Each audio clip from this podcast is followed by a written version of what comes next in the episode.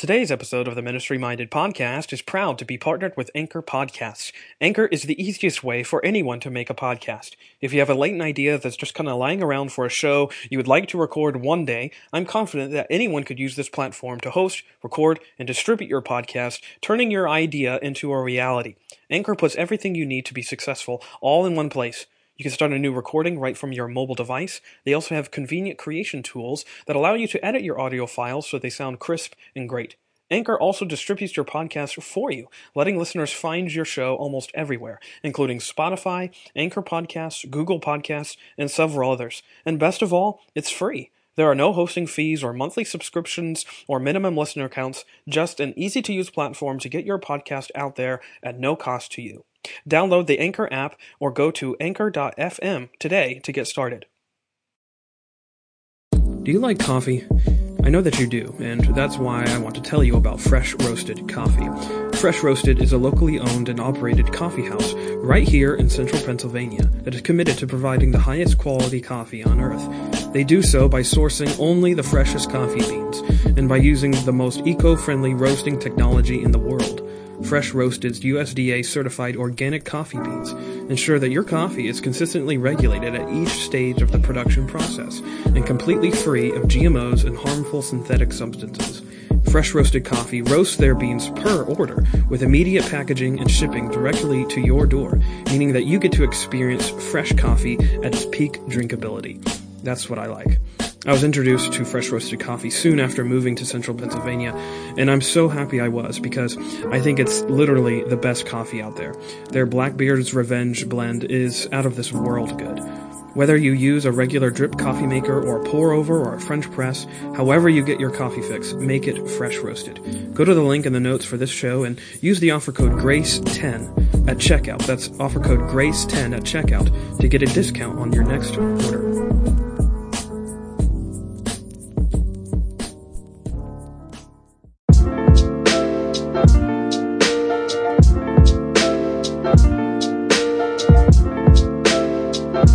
Hello and welcome to a brand new episode of the Ministry Minded Podcast, a show that seeks to marvel at the mercy of God that meets us in our messy ministries. I'm your host, Brad Gray. I'm the senior pastor of Stonington Baptist Church in Paxinos, Pennsylvania. Uh, today, I am so blessed and encouraged and uh, privileged to introduce uh, a guest on the show. His name is Samuel D. James. Samuel is a writer, uh, blogger extraordinaire. He writes primarily at a website called letterandliturgy.com. He works for Crossway in the Christian publishing field. Uh, he writes uh, a lot of other places too.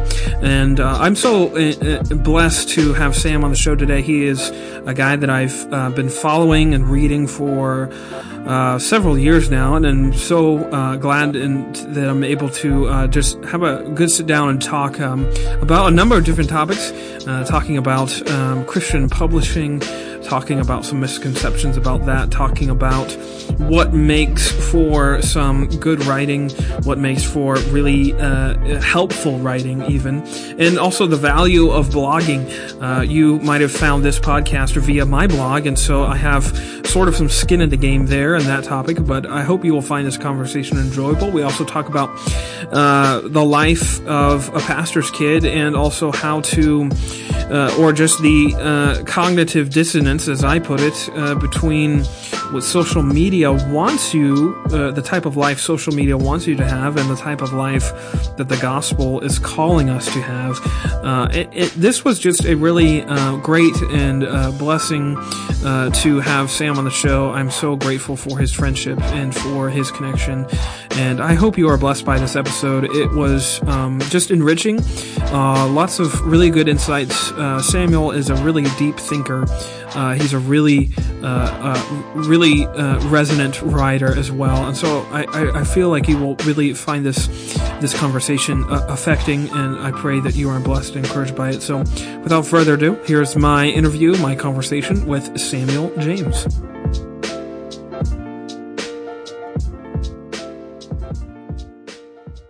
Well, thanks for coming on the show to, uh, this evening, Samuel. It's really good to talk with you. It's uh, been sort of a long time coming, at least from my end. I've uh, been following you for quite a while now via online uh, mediums, but it's good to hear from you and good to chat with you for a little bit. How are you doing this evening?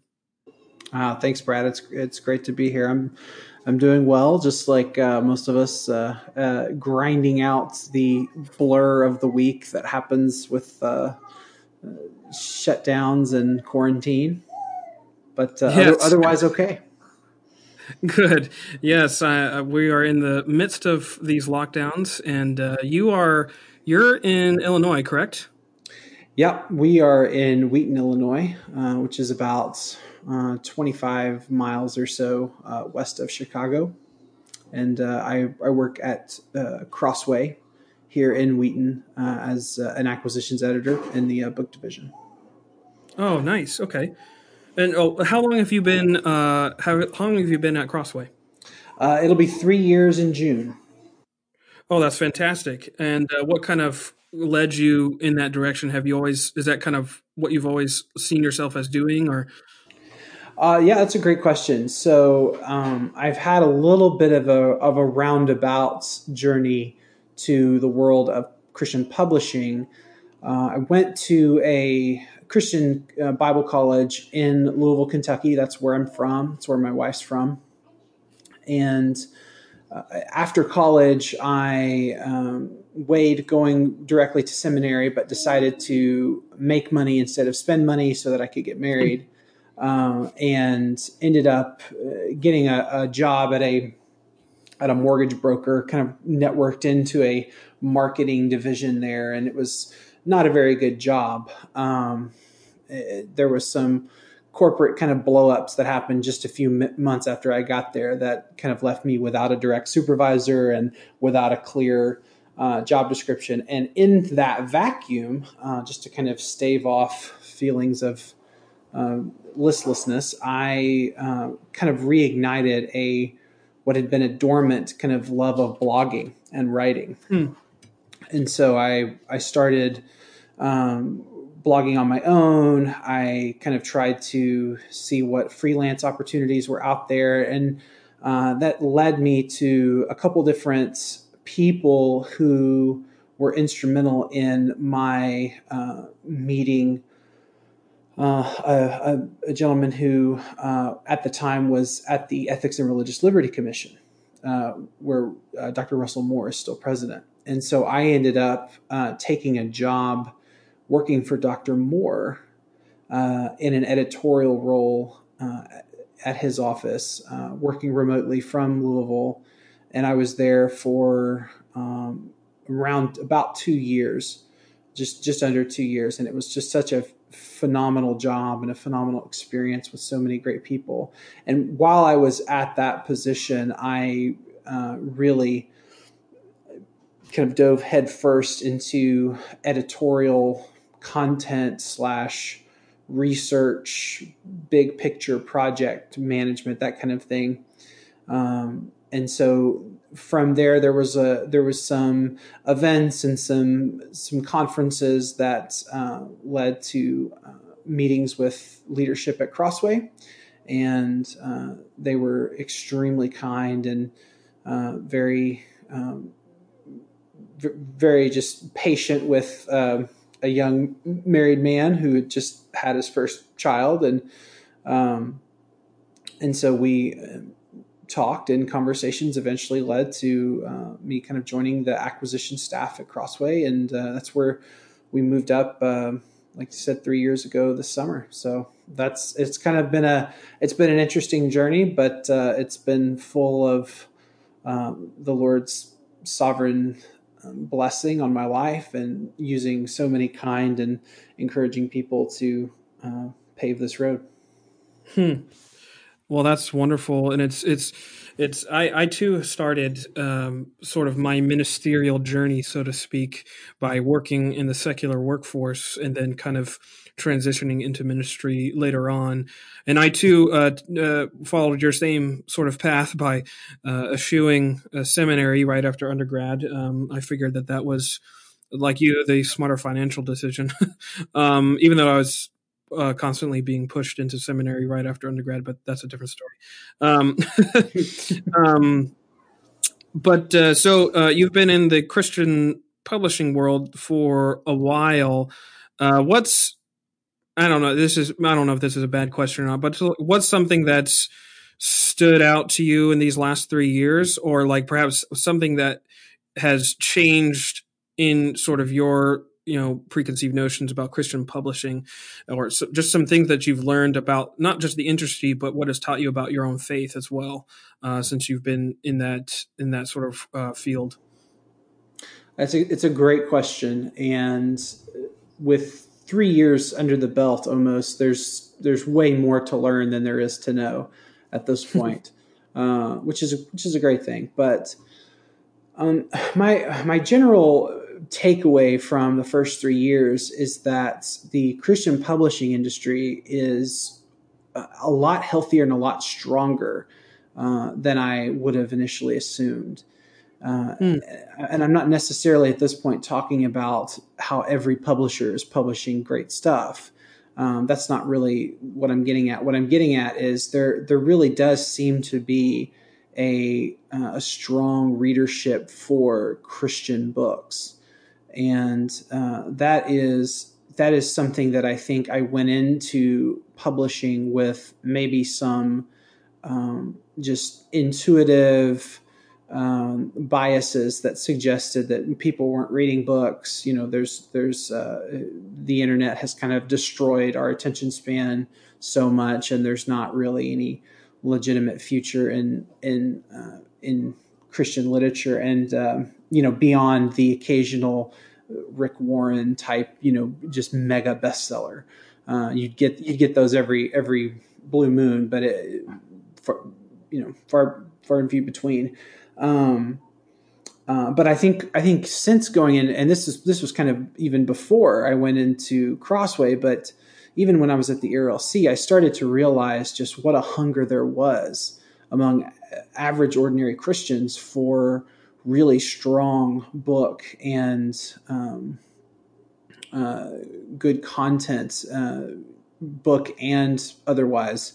Uh, but the, the, the Christian book publishing industry has has taken me by surprise in in the sense of how many people are very serious and very passionate about uh, reading. And I I think maybe part of the preconceived bias I had came from growing up in a particular slice of evangelical tradition where um, it, it, it, wasn't always like that. There was there was maybe a suspicion of intellectualism on the one end, uh, maybe a sense that um, reading a lot of books is something that um, you know experts do, but it's not something it's not something for ordinary Christians. There's a tendency to read the Bible in isolation, in in the kind of traditions that I, I grew up in.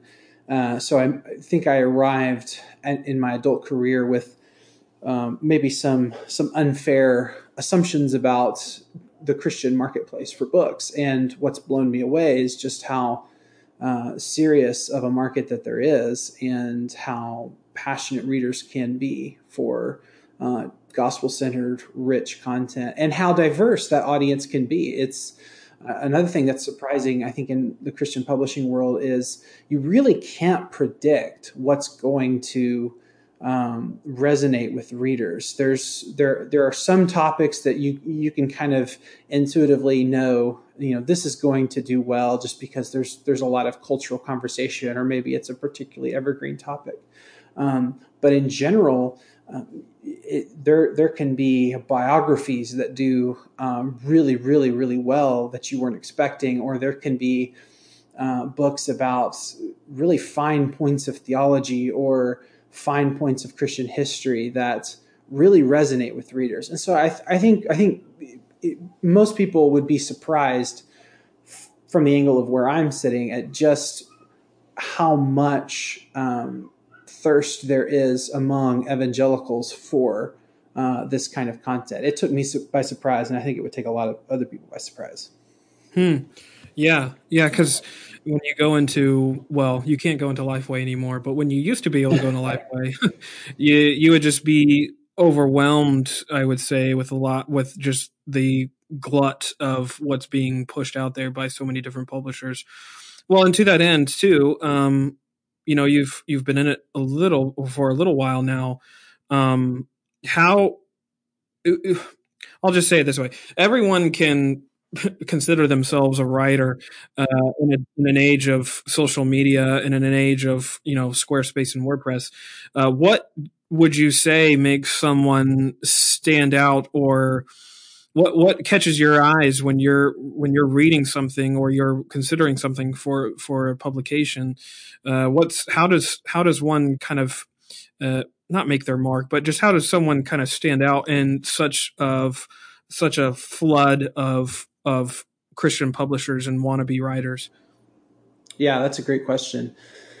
Uh, probably the best place to start is to just talk about Crossway's own kind of theological commitments and our our publishing commitments, and talk about the non-negotiables, and then and then address kind of the what makes people stand out. So Crossway uh, is a uh, reformed uh, evangelical uh, publisher with uh, theological commitments uh, in that broad stream of reformed evangelicalism. And the first thing that we're looking for in any proposal, and this is true whether it's an academic proposal, a children's book, or uh, a Christian living uh, paperback, the, the first thing we're looking for is a strong uh, understanding of the gospel, a strong communication of the biblical gospel, and a commitment to um, the the Bible's inspiration and authority in all areas of life. So that's that's what that's the primary um, thing that we look for. It's it's not the it, it's not the only satisfactory criteria, um, but it's it's kind of that first guardrail, so to speak. It's the first and most um, kind of impenetrable guardrail, and then. Uh, but beyond that, um, what what I look for in that in that stream of writers that may fulfill that, and there's a lot of great writers that uh, Crossway publishes and that would publish, and uh, there's a, there's so much strength in in uh, that kind of confessional evangelical stream. Um, but the one thing that I look for is uh, an author who doesn't sound like every other author. Uh, there there is there is kind of the danger within the evangelical blogosphere and publishing world in general for there to be such a strong dominant style in our tribe where every kind of author is trying to sound like somebody else. And so you end up with a lot of proposals that just sound the same from uh, word choice to syntax to you know everyone wants to do creation fall redemption and then but there's not there's not that much there's not a lot of creative variety in how you style that everyone is just kind of thinking in very uh, template uh, forms. And what i tend to look for and what i tend to gravitate toward are authors who can flesh out these um, gospel truths these uh, transcendent realities about life and about um, everything from relationships to culture with uh, a, a, voice that uh, is unique and it, it sounds like someone who has had skin in the game, not simply someone who is uh, trying to mimic what they know has already been published so that they can be published.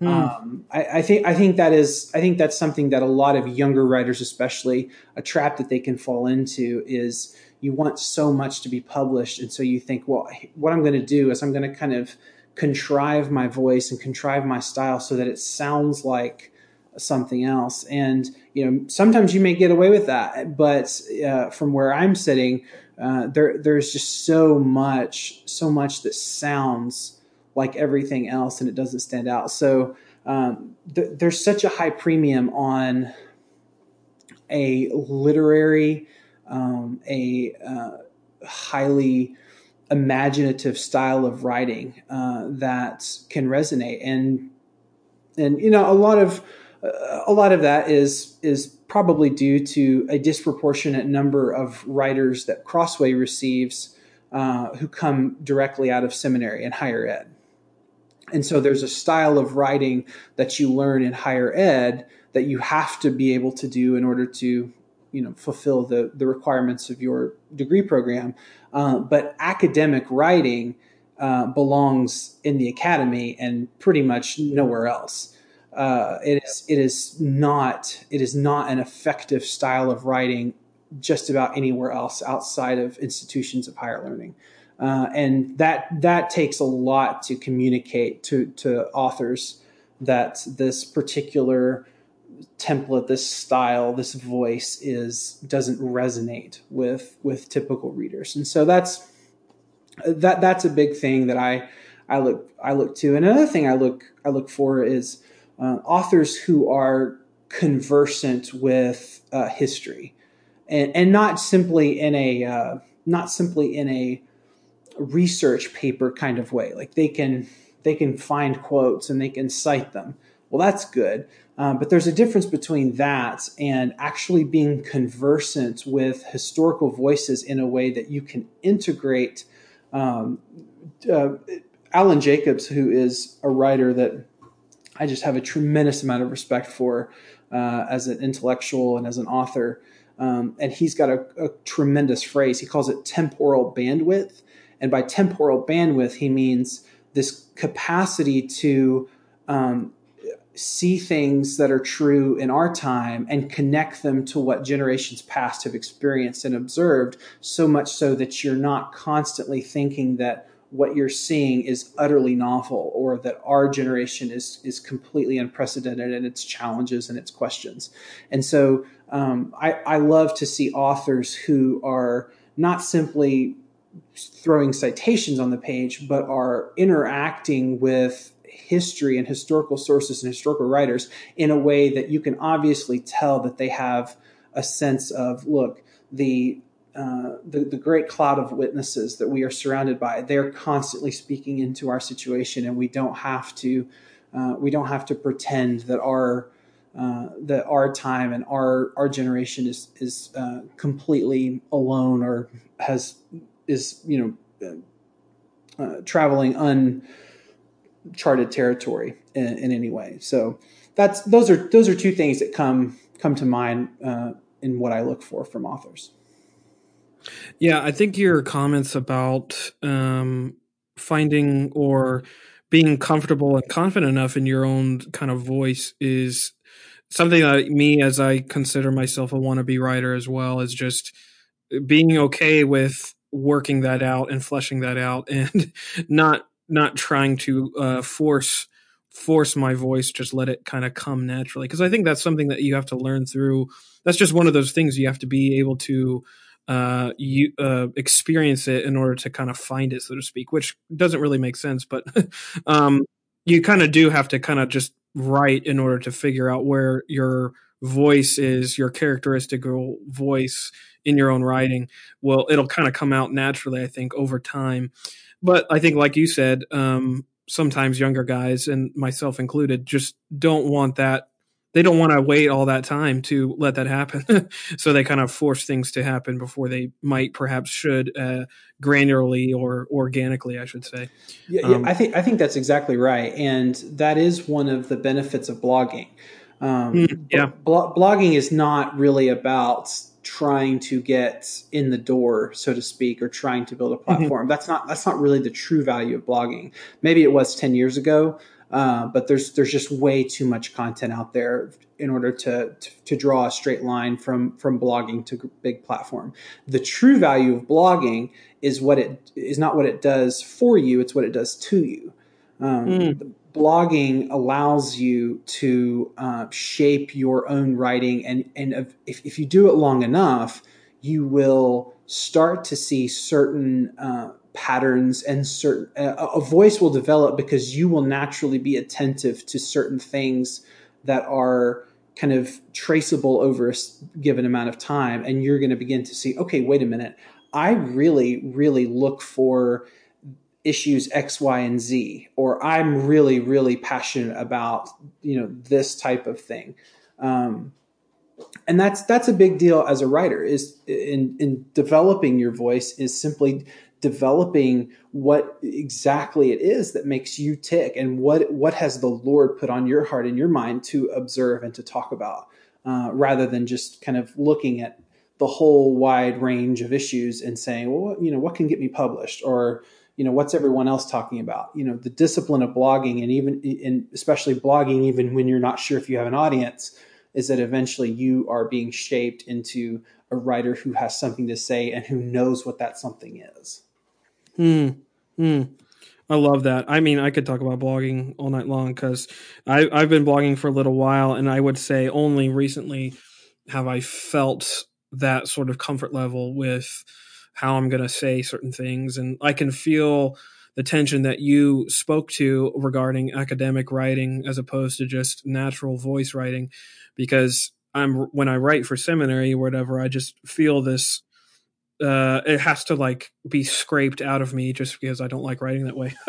um, and it's just it. I you can tell that it's not going to be as practical or shareable or readable. Not that I write for that, but it just it just is naturally not as beneficial but like you said, only in that context of higher higher learning, um, which is a good thing. I would yeah, say. absolutely, absolutely. There's a there's a tremendous place for that for that type of research and that type of writing, and um, a lot of the a lot of the ideas that you see in blogs and magazines and other kind of lay level uh, publishing that is downstream from what's being talked about in academic circles. So it's it's very hmm. important, mm. but it's it's also important just to know which which circle you're in and which audience you're trying to speak to. Yeah, exactly. Well, uh, bef- I have a question that popped in my head, but before that, uh, is there any other sort of m- like misconceptions, perhaps you you might be able to speak to that perhaps people um, have when it comes to not just Christian publishing, but just well, yeah, the, the, Christian publishing in general. Like, is there any other misconception that you kind of want to like pop the balloon of? uh, yeah, that's a that's another great question. Um, I I would say one of my most one of my most commonly written responses when I receive a proposal uh, is some variation of. Uh, well, have you read this book about what you're wanting to write about? And uh, there a lot of people are convinced that the book that they are wanting to write has never been written. And that's one of the things we ask for uh, in proposals is just for a brief list of kind of comparative literature on this topic. And and so that you know our publishing committee can get a sense of what else is out there. And you would be surprised how many times we ask for that kind of list and we get responses that either list one book or no books and they say as far as i know this book nobody's talking about this. And occasionally that might be true uh, particularly if it's like some sort of obscure topic or um, some sort of you know uh, finite point of of theology.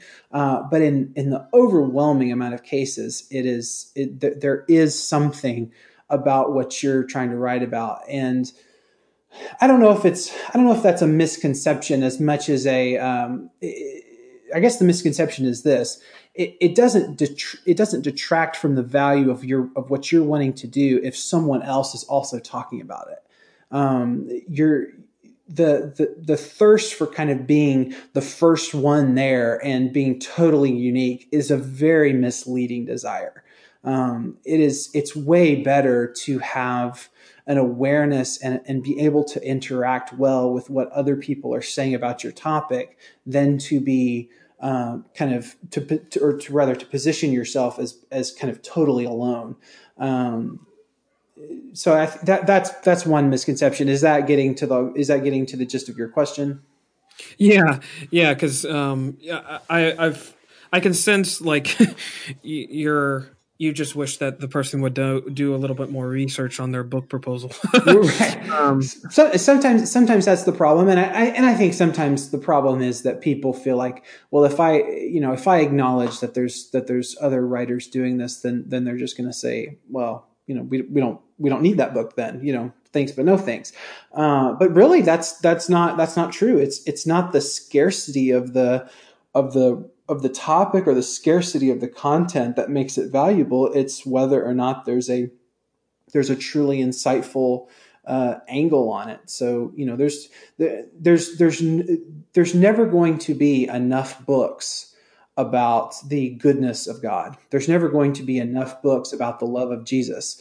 Um, uh, but as the Lord gifts anyone as a writer, he grants a particular insight into something that makes it special and makes it unique. Um, but it doesn't make it uh, solitary. It doesn't mean that it's it's it's totally um, uh, uh, something novel. So that's kind of what I'm getting at there, and it's it's a it's a desire that can pop up in a writer at any point. The desire to be so unique and so out in front that you um, you position yourself perhaps a little bit unwisely and and uh, too independent of wise voices that are somewhere else. Sure, sure.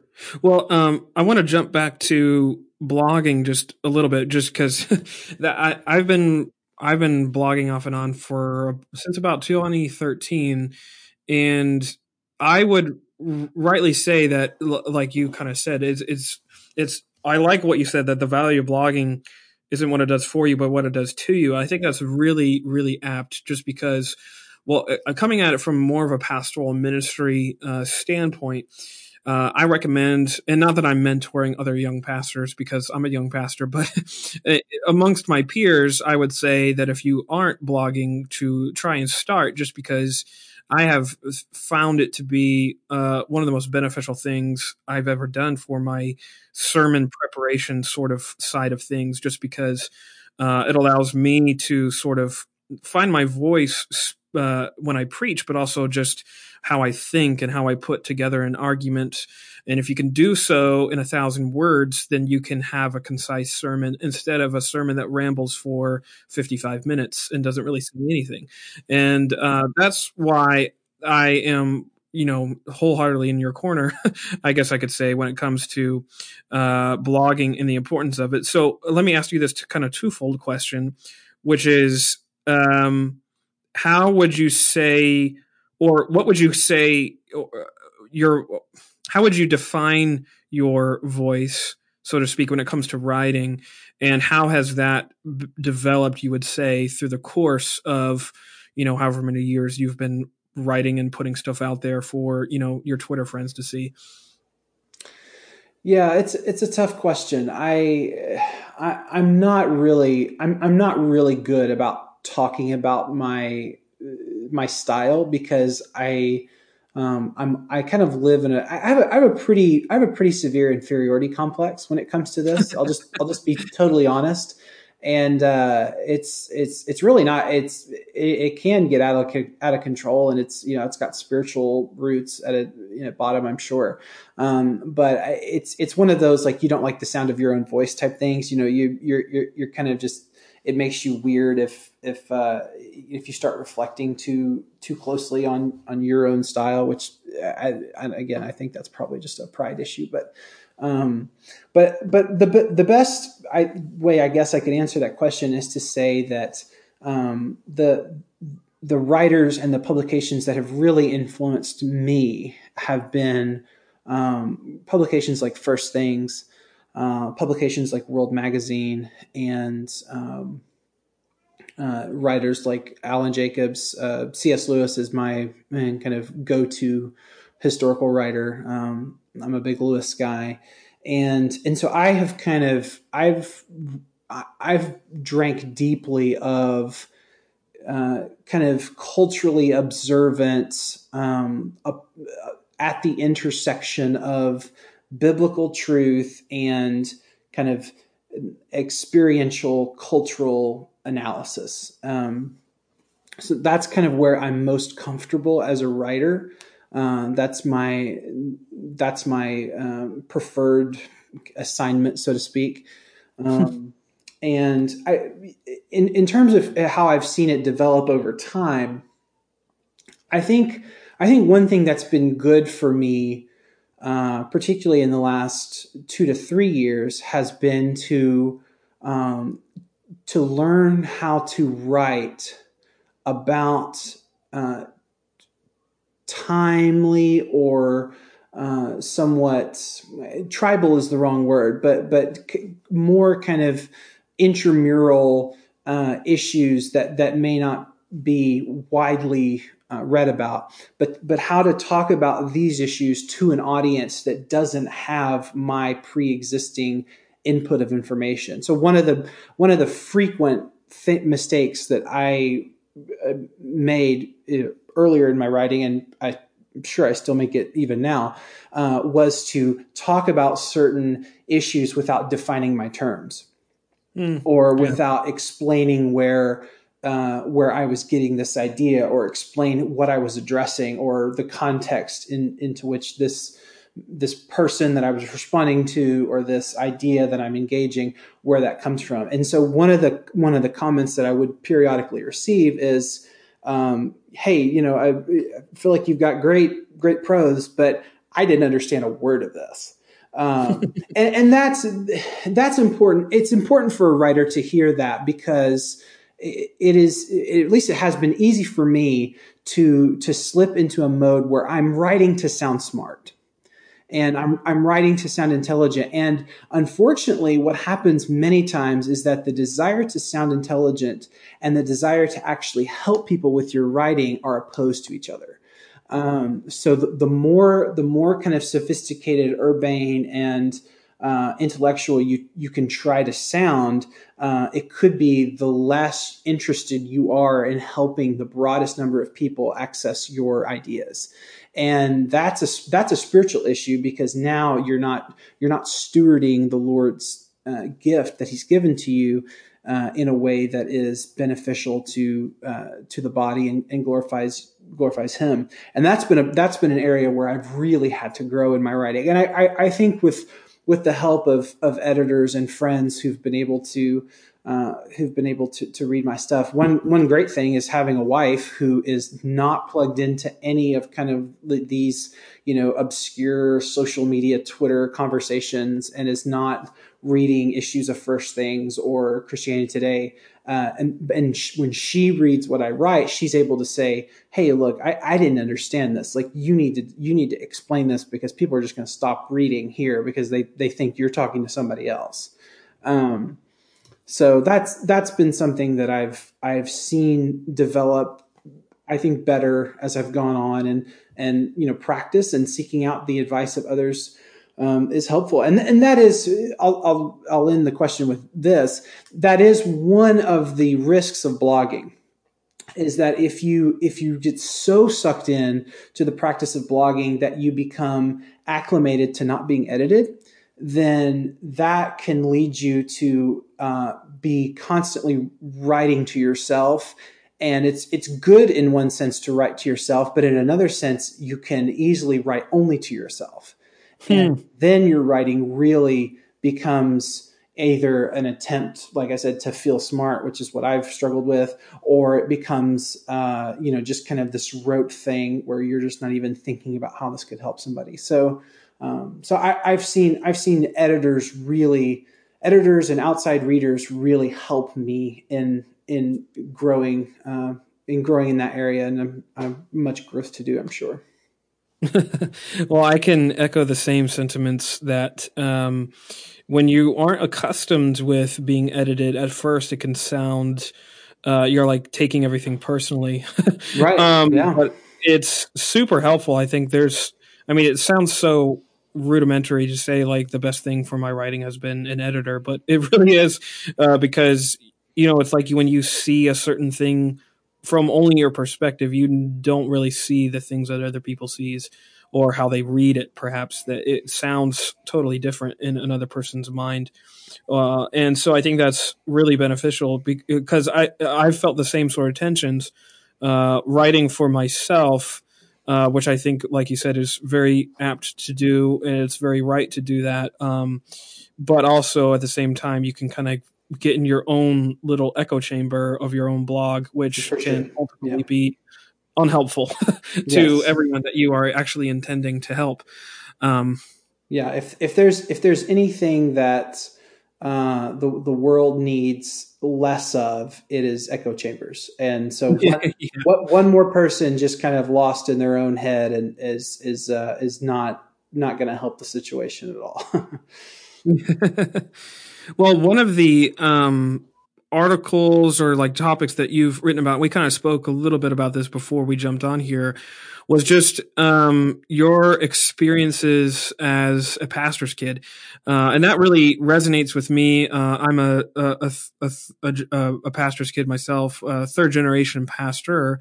Uh, my granddad and my dad were, or my dad is still pastoring. My granddad, he uh, passed away a few years ago, but he was a pastor for over 50 odd years. And um, so it's kind of in my blood. I like to say that Sunday school is in my DNA just because that's how I grew up. it's not really a, a question. Uh, but can you kind of just talk about your life as a PK and perhaps what some folks that aren't PKs don't kind of understand about that reality. There's like this symbiotic like club. I feel like whenever I meet a PK because we know what we've been through. yeah, yeah, for sure. Um, uh, my story is pretty unremarkable, and uh, that's mostly because my my dad, who was a pastor, he's he's not pastoring right now, but uh, he was a pastor for over twenty years, uh, all of my childhood, and then all of my teens.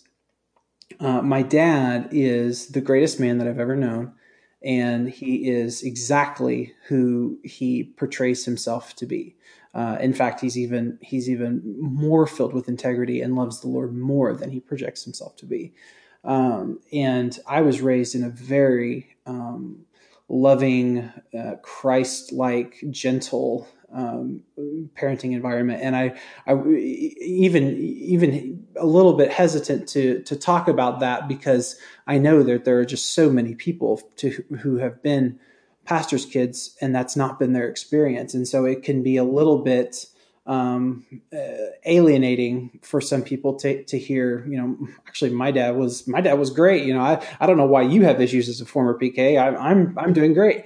Like, well, my, my experience was, was pretty, um, was, was pretty incredible. Um, so I don't really have, you know, any big stories to, to tell about overcoming anything as a PK. I, I think, I think my, I think my um, big journey has been um, seeing my dad um, struggle in ministry, and uh, ministry's hard. It's really hard, and if if the only angle of vision that you have is huge conferences and uh, mega church pastors and book deals and Twitter and everything like that, uh, you might think pastors are pastors have it really easy. Like they are, you know, they're just they're paid to they're paid to tell people what's what and to write articles and get paid to write books and, and this is the dream.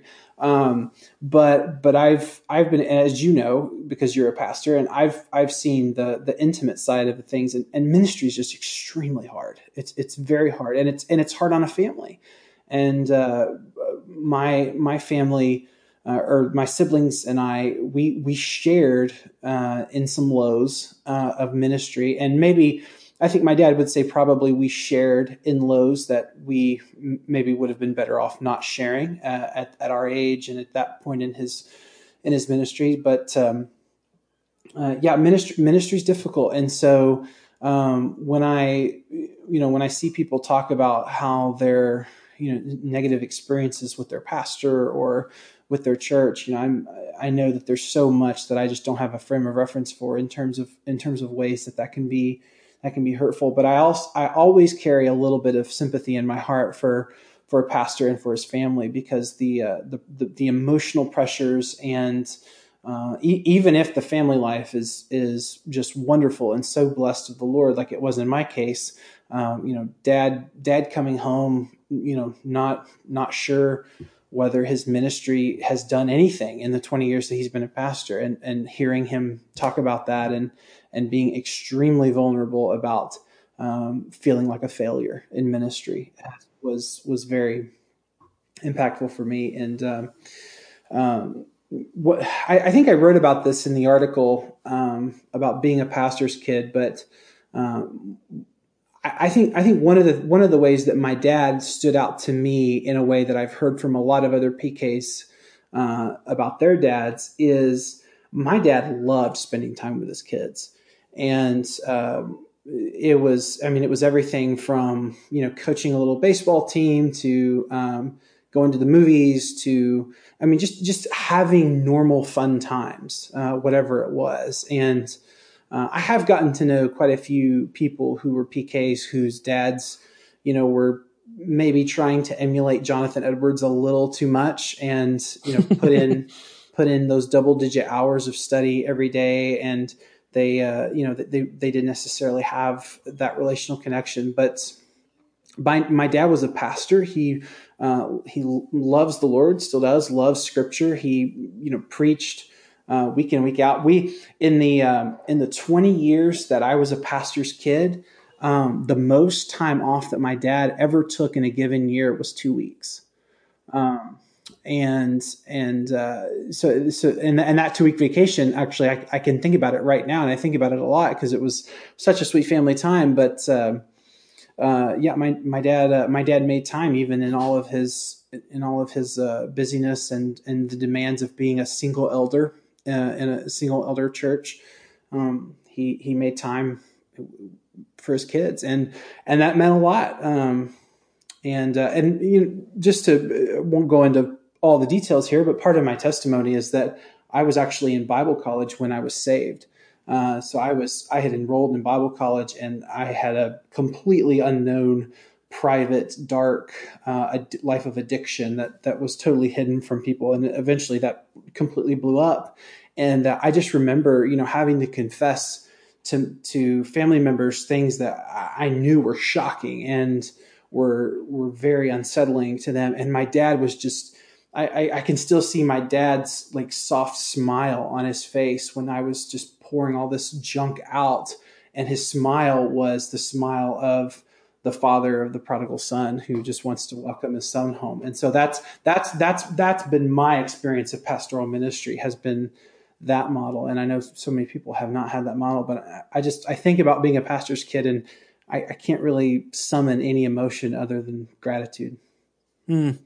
Well, that's wonderful to hear. Uh, I would say similar things, uh, uh, especially your comments regarding the uh, difficulties of ministry, just because it is, you know, broken people trying to help other broken people cope with their brokenness. Uh, that's sort of my, you know, tried and true definition of ministry, because really that's what leads to the difficulty is just trying to have a broken person help other broken people and um, it's just really it's really um, uh, it's hard to put into words sometimes for me to when i reflect on uh, being a pastor's kid i guess i still am a pk in some senses but um, and now I, it, what strikes struck me a lot when I I think I'm referencing the same article you're talking about, but when I was reading it, it just struck me um, because it never really struck me before when I was like in like lay youth ministry positions. But now that I'm in a senior pastorate uh, and I'm holding that office, so to speak, um, it just struck me that my kids are PKs. And I don't know why that that didn't strike me until just then, but it was just like how I'm raising them and how I'm how am I ministering to them uh, right now will really affect them later on. And like the smile that you received from your dad, uh, and that level of grace and uh, just understanding, um, and not you know coercion or judgment or you know excoriation in that moment, uh, but that type of parenting as opposed to pastoring is what I want to strive for uh, in my own heart, just because I I know the difficulties of being a PK, and so um, that's that. I, it just really struck a chord with me to uh, take an honest look at you know how am I how am I in that role now as I'm as I'm raising my own little PKs. mm-hmm. Yeah, yeah, that's that's such a good such a good way to look at it, and um, and even though I'm not a pastor and and uh, don't foresee it, that ever becoming a reality, um, you know, my my kids are are the, the children of somebody who is in very public Christian uh, spaces. And so it's it's it's a similar. In fact, I you know I, to think about this really for the first time now that I'm talking to you, I, I, don't know if I've thought enough about what it means for my kids to, even though they're not PKs, to be children of of people who have uh, something of a public uh, voice in talking about Christian issues. So, um, yeah, and and I, I do th- I do think it's healthy, and I think I saw this modeled in my dad, and I've I've seen it modeled in other P- PK's dads, and I've I've seen it not modeled as well. Um, it's healthy to um, to to understand that parenting is a calling that overlaps with but does not swallow up pastoral ministry so um, if, if you fail to see the distinctions in ministry and parenting uh, sometimes you will see your parenting as um, an extension of your uh, identity as a pastor and that leads to all sorts of uh, you know little little compromises or on the other on the other side just being really strict and uh, you know wanting to kind of always keep your kids in line so that you're trying to keep your your reputation or identity as a as a uh, as a good pastor intact. um, and it you know and it, it, it, there there is a there's a little bit of a uh, of a complex dynamic because the Bible does say that one of the qualifications of an elder is that he he keeps his home submissive. You know his um, his home is in good order. Um, so there is an element. Of of the, the the parenting speaking to the pastoral ministry, but but for some for some the lines have blurred way too much, and it, it leads to kids who are it leads to kids who feel I think by the time they become adults, they feel like more they they were they were kind of like props or hurdles for their dad to kind of overcome the uh, on the road to ministry success, rather than um, they were precious to him. So that's that's an important thing I think for uh, for for PKs and for and for pastors to think about. Yeah, well, it, it, on that note, like I've said a couple several times in you know various contexts, just that I I think the most dangerous church attender is the Christian kid who's been there his whole life, um, and having that sense of or having a, a parent who understands that, you know, especially as a PK. Um, you know that they're they're a parent first before they're a pastor. That's something that's really struck me mm. um, in, in, the aftermath of not just reading your your your piece, but just in my own developing uh, as I'm learning how to be a parent and learning how yeah. to be a pastor as well at the same time. Just as those things are kind of coalescing for me, it's understanding that my identity is not a pastor, even though that's my calling. Um, and so, uh, keeping things in a proper order, I think, like with anything else, it's it, it is so uh, in, important to understand, especially as uh, someone in ministry, whether it is pastoral ministry or like in your situation, public ministry, understanding that, you know, uh, your parenting comes first as opposed to uh, whatever public platform that you have. Yeah. Uh, for me, that's, I think will probably be like a, an ongoing learning process or probably for anyone, but, um, I think that's so important to, have. And I think that your dad, rightly, as you said, kind of understood that in your own little testimony there, just that, um, regardless of how you turned out, uh, his position as a Christian wasn't tied to the, you know, the, uh, however you turned out, if right. I can say that yep. right. yep. yep. No, yeah, I think that's, I think that's exactly right. And, um, yeah, I, I, think I think I think knowing and and this is not this is true for all of us, not just pastors, but knowing knowing our identity, knowing what truly gives us worth, and what is simply something that we do, um, hmm, is yeah. is a huge distinction that we that we need to think about a lot. Yeah, definitely. Well, it kind of switching gears a little bit, uh, I wanted to talk about this uh, next topic just a little bit, just because if anyone were to go on your blog, um, letterandliturgy.com, I yeah. think it's a dot com. Yep. Um, uh, if they go on there, they will likely be find a common through line. Uh, at least in my case, I, I found that as I was as I've been following you a little bit, which is uh, you have a lot to say about social media, mm-hmm. um, which I think is apt since we are the quote information age. Um, and I'll just tell you my own social media journey, uh, if I can say that. Sure. That sounds really weird, but um, it has been sort of tumultuous, you know, being on Twitter and off Twitter and all the different other places, uh, being off and on at different times in my life. But there's just this, I, I don't know, I just describe it as this really palpable, like cognitive dissonance between the life we're called to live in the gospel and the life that social media wants us to have. Mm. Um, and I think that you point that out in one of your pieces, which you, you, don't have to like talk through, but it just hits me is that it, I think it was more of a eulogy for, I think your grandmother, which was the beauty of a little life. Um, that idea has struck with uh, uh, strikes me uh, greatly just because uh, in a similar sort of vein um, I had the same, I would call it a moment of catharsis when my grandfather, who was a pastor, uh, passed away a couple years ago. And the idea of that little life that he lived, but yet it was loud in terms of faithfulness.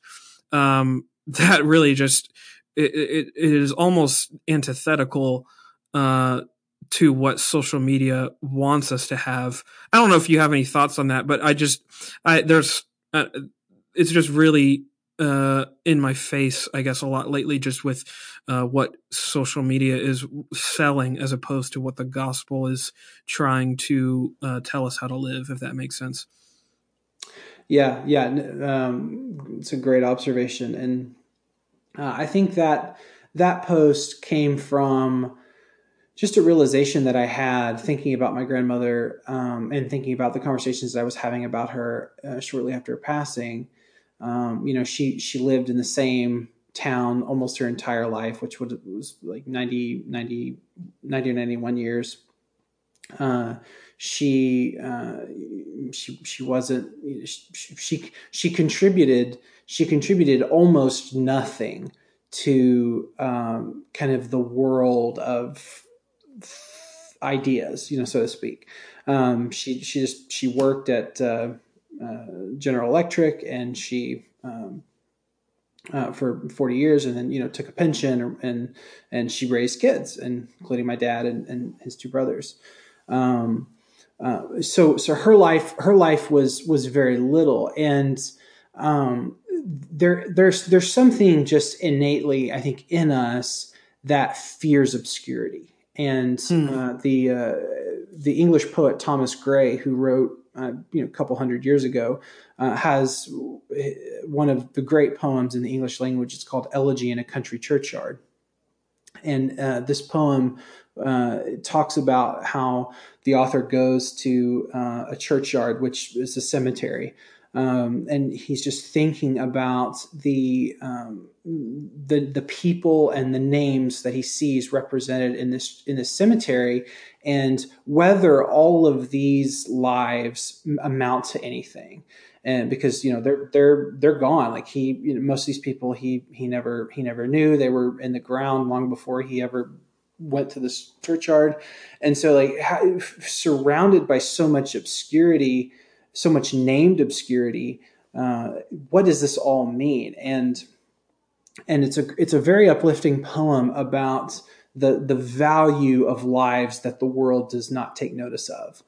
And so that that was kind of circulating in my brain when I wrote that piece. And I think a fear of obscurity is um, pretty dangerous spiritually um, because. Uh, especially in an internet age, um, it's it's unusually easy in our time to try to address that fear. Um, for, for most of human history, you were just going to be obscure, and there was not much you could do about it. Um, you know, you e- even if you ran from ran away from home and you know tried to do whatever to make a name for yourself, you know the the odds that anybody beyond a 10 mile radius was even going to hear about you was almost infinitesimally small. And that, that was just kind of the world as it existed for most of human history, for most of Western history.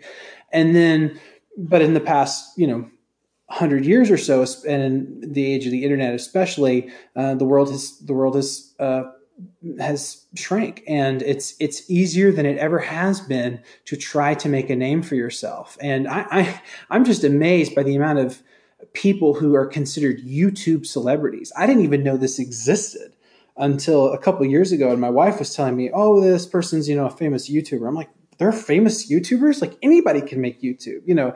Um, and it's it's just a sign of how even the definition of celebrity has changed, and and what what has to happen for a person to be considered famous. So anyway, um, the desire to the desire to escape obscurity, I think, is spiritually dangerous because.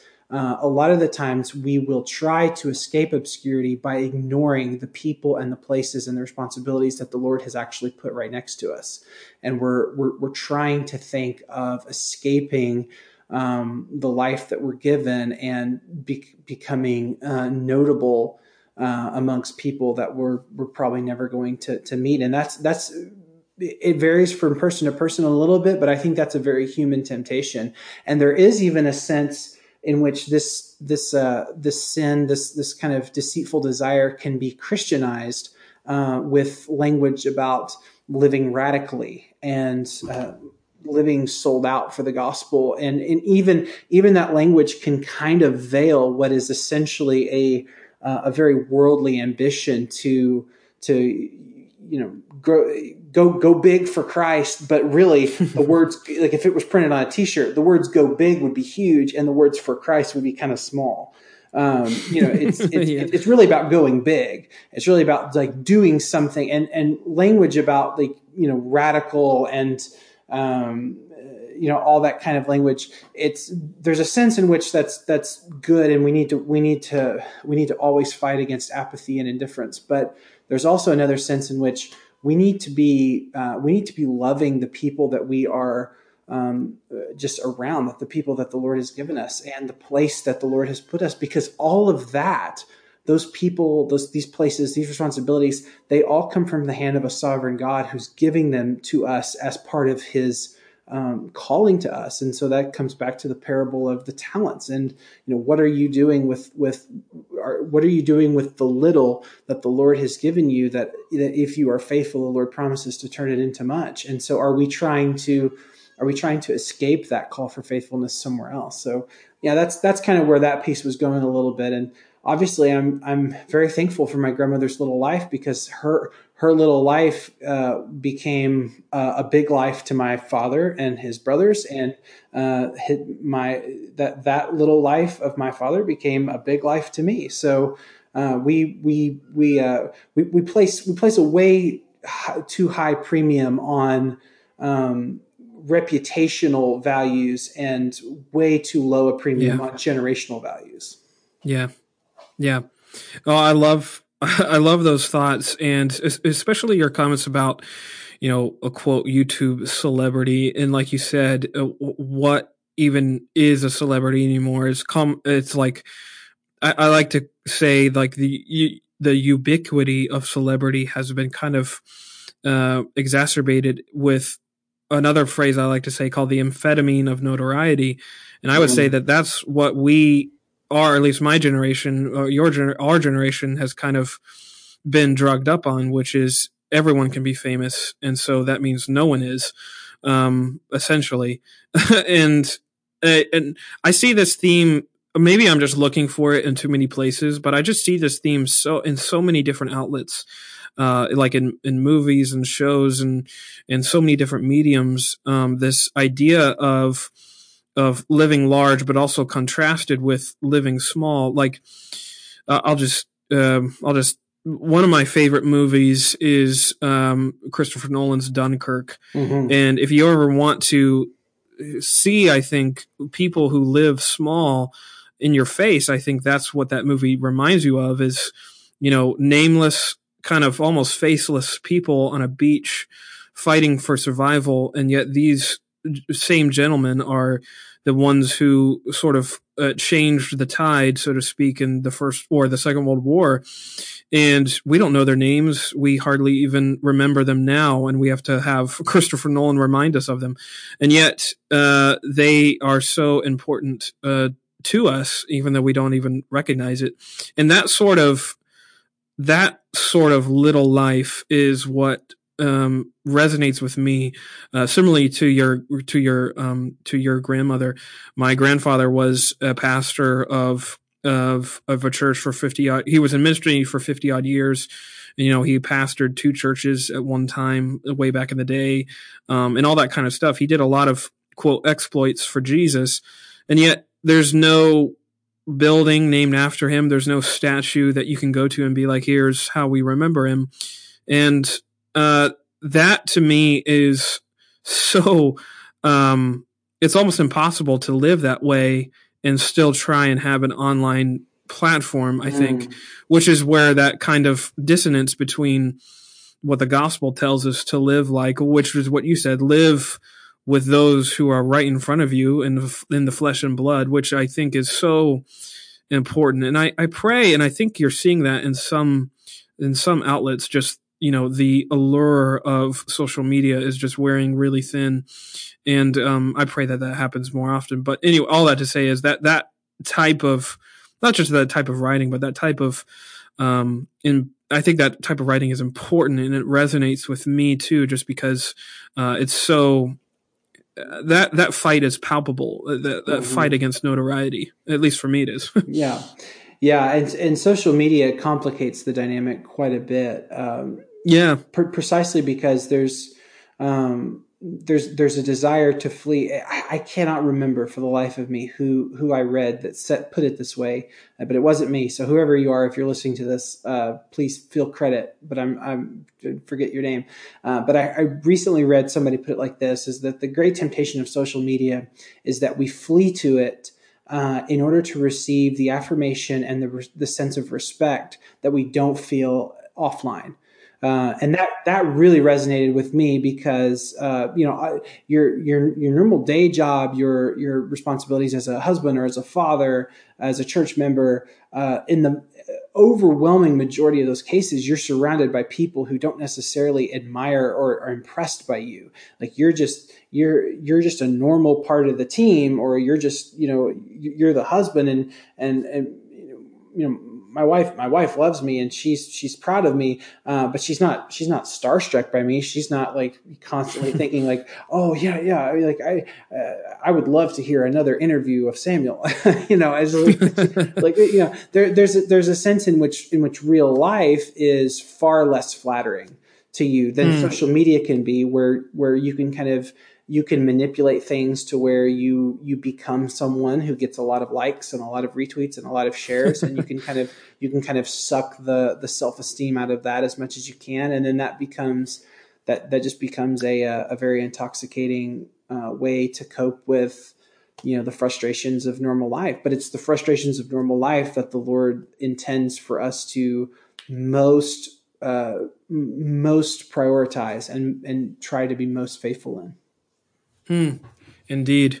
Um, well, just uh, I love I love talking about the theology of that, but um, I kind of want to shift gears a little bit before we close, only because we're in a moment which most people likely know, which is very unprecedented in terms of its uh, ministerial but also cultural resonance, which is this novel coronavirus. Uh, we're in the middle of lockdowns in our various contexts for it. Um, one serious question, and then I can get to more of a lighthearted one, which is what is something that I don't know is perhaps resonating with you or you're learning during this weird season and kind of like dealing with the weirdness of it, if if I can say it that way. mm-hmm. Yeah, that's a great question, and. Uh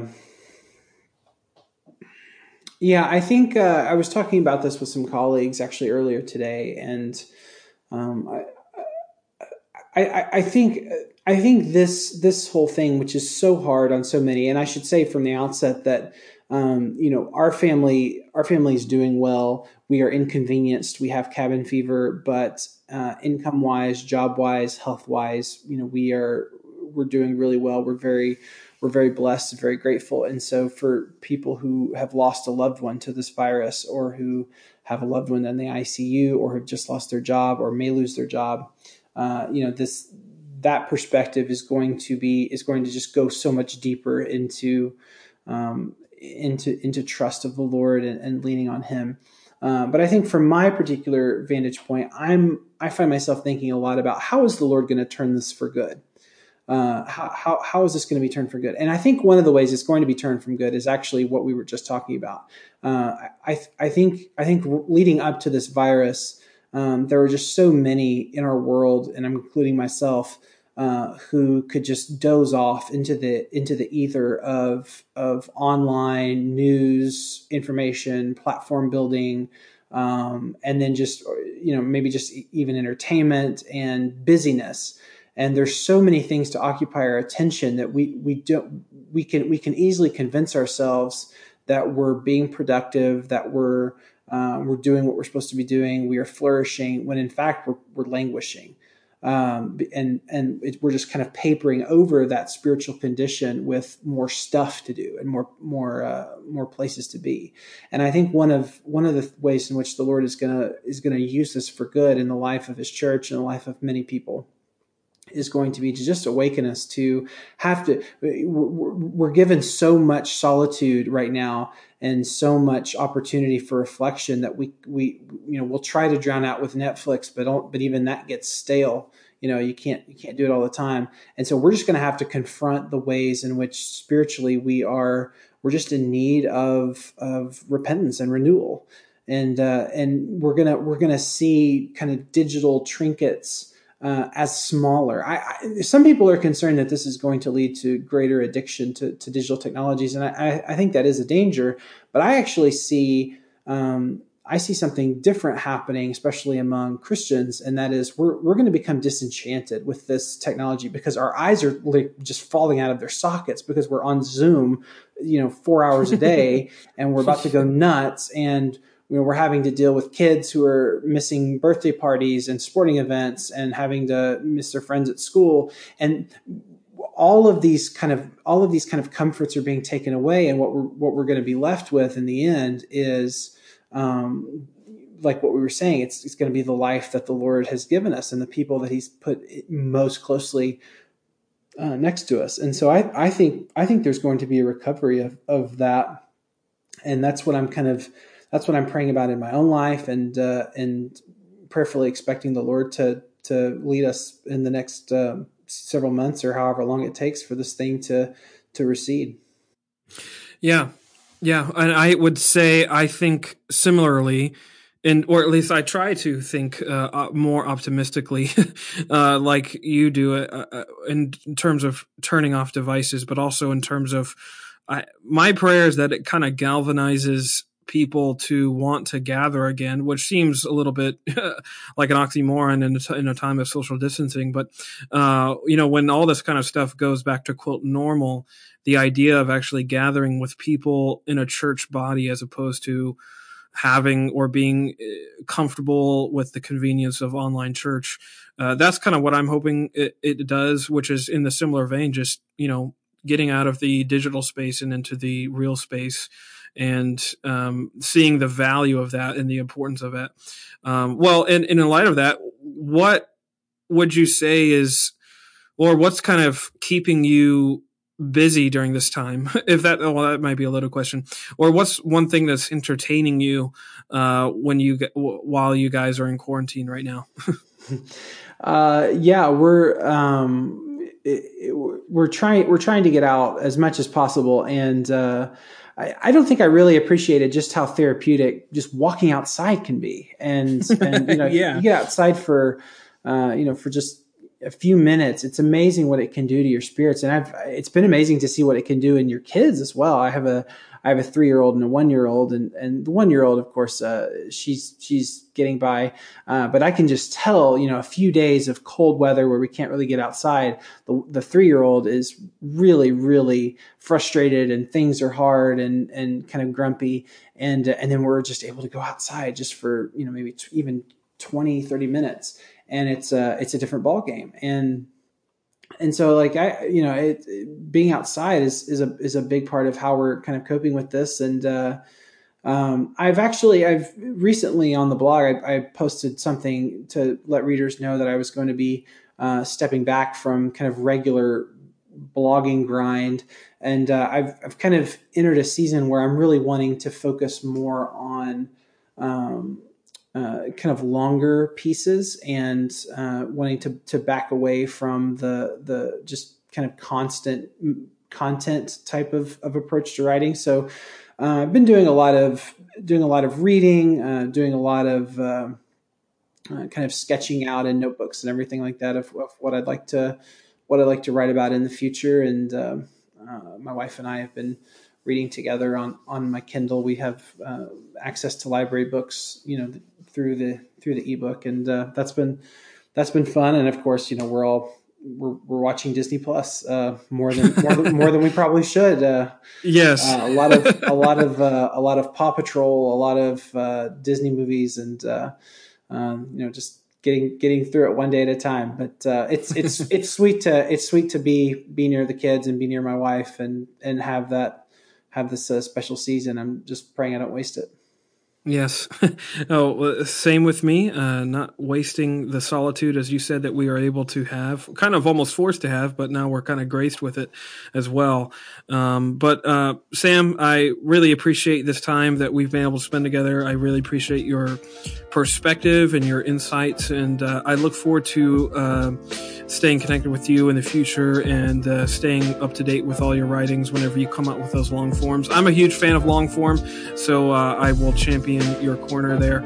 Um, I love that kind of stuff. So, um, but anyways, I really appreciate all that, and um, uh, just stay blessed. And thank you so much for your time. Thanks, Brad, so much. Very kind invitation. Really appreciate it. Well, that's it for today's uh, episode of, Min- of the Ministry Minded podcast. Uh, thanks so much for listening. If you like what you just heard, be sure to subscribe to the show on Apple Podcast or on Spotify. If you're feeling gracious, you can leave me a review. The five star ones are greatly appreciated. Thanks again to Sam for coming on, and thank you as always for listening, commenting, and subscribing. I'll see you on the next episode. Blessings.